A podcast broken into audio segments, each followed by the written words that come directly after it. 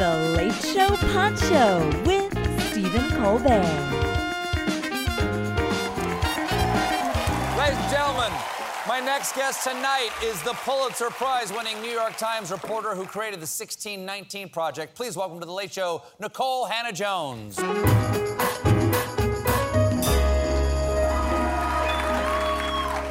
Nice to have you on. Thank you. Thank you for having me on. Now, three years ago, uh, you created the 1619 Project, originally with a special issue of the New York Times Magazine.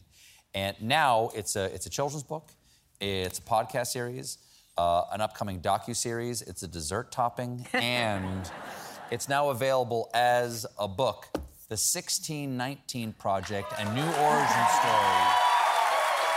Now, Let's just start. Let's start with basics for a second. Some of the people watching right now may not be aware of what that date 1619, what its significance is. There are a lot of dates out there we have in our head. What does it mean? Yeah, so 1619 is the year that the first Africans were sold into the British colony of Virginia. So we really mark that as the beginning of American slavery. And of course, what the 1619 Project argues is that since slavery is one of the oldest institutions in uh, the land that will become the United States, that is foundational to so much of the society we have today.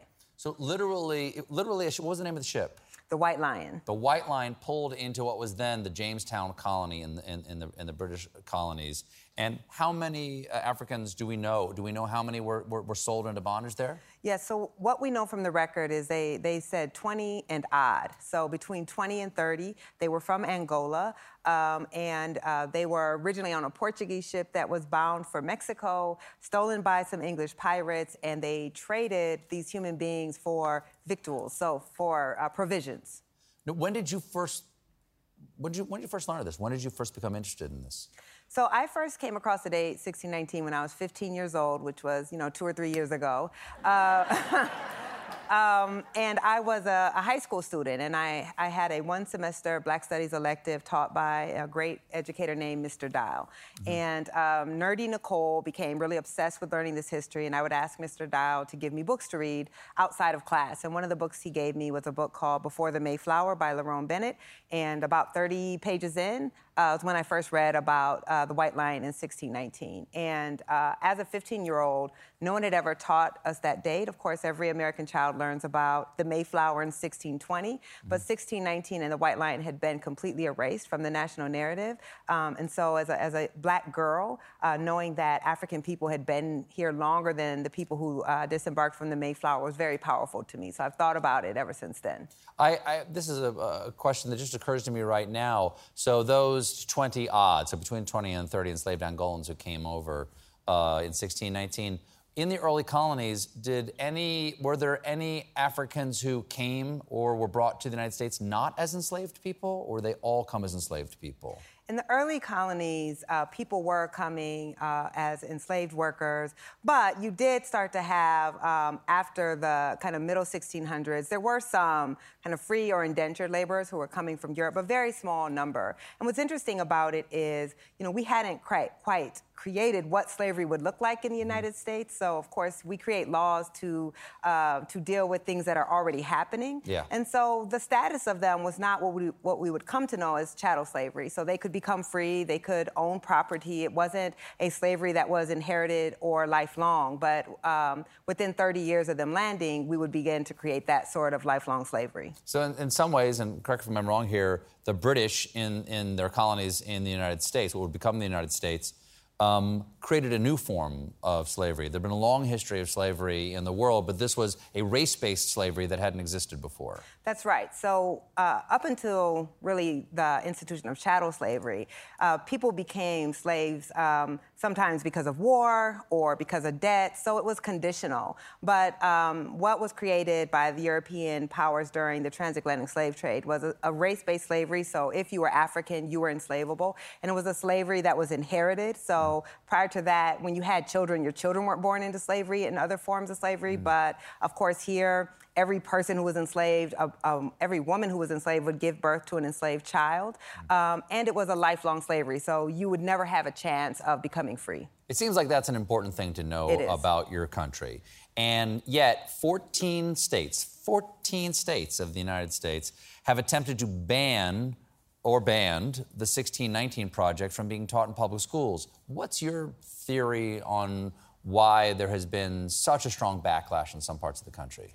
I think we are in uh, obviously a deeply polarized society, and that conservatives have really understood that the oldest divide in America is the race is the race divide. And so, uh, if you want to stoke division, if you want to win politically, um, scaring people into thinking that their children are learning a history that's teaching them that they're the oppressor or that you can't have heroes if they're white, I think it's been a very uh, effective propaganda campaign.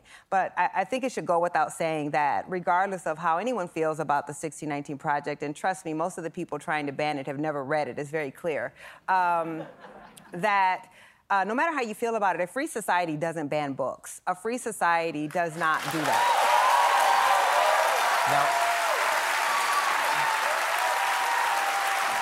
alongside alongside the analytical essays in the book are poems and monologues and, and, and photographs and including this photo right here i'd like you to talk about. This is a photo. Who is this in this photograph right here? This is uh, my father Milton Hannah uh, who was born thank you. Uh, and how does his story how does his story fit into your larger story Yes, uh, it's, it's sort of emotional to see him in this way. My, my father was born on a sharecropping farm on a cotton plantation in Greenwood, Mississippi in 1945 when black people had no uh, rights of citizenship in that state.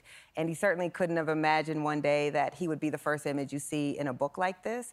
Um, but my father, I opened the democracy essay, which really argues that black Americans have been the greatest democratizing force in the history of the United States. And I opened with my father, a veteran um, who loved his country, who served his country, and who flew this gigantic American flag in our yard.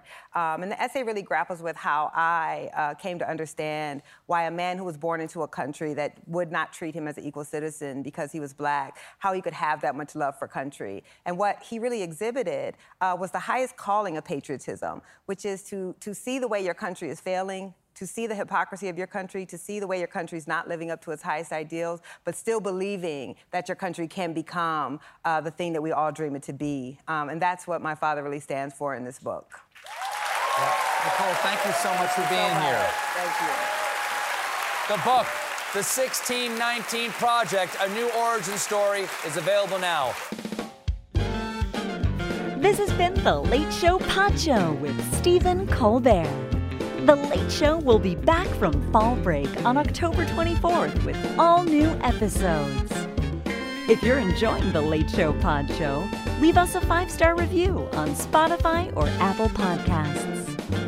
For more exclusive Late Show content, follow us on Facebook, Twitter, and Instagram, and subscribe to The Late Show on YouTube.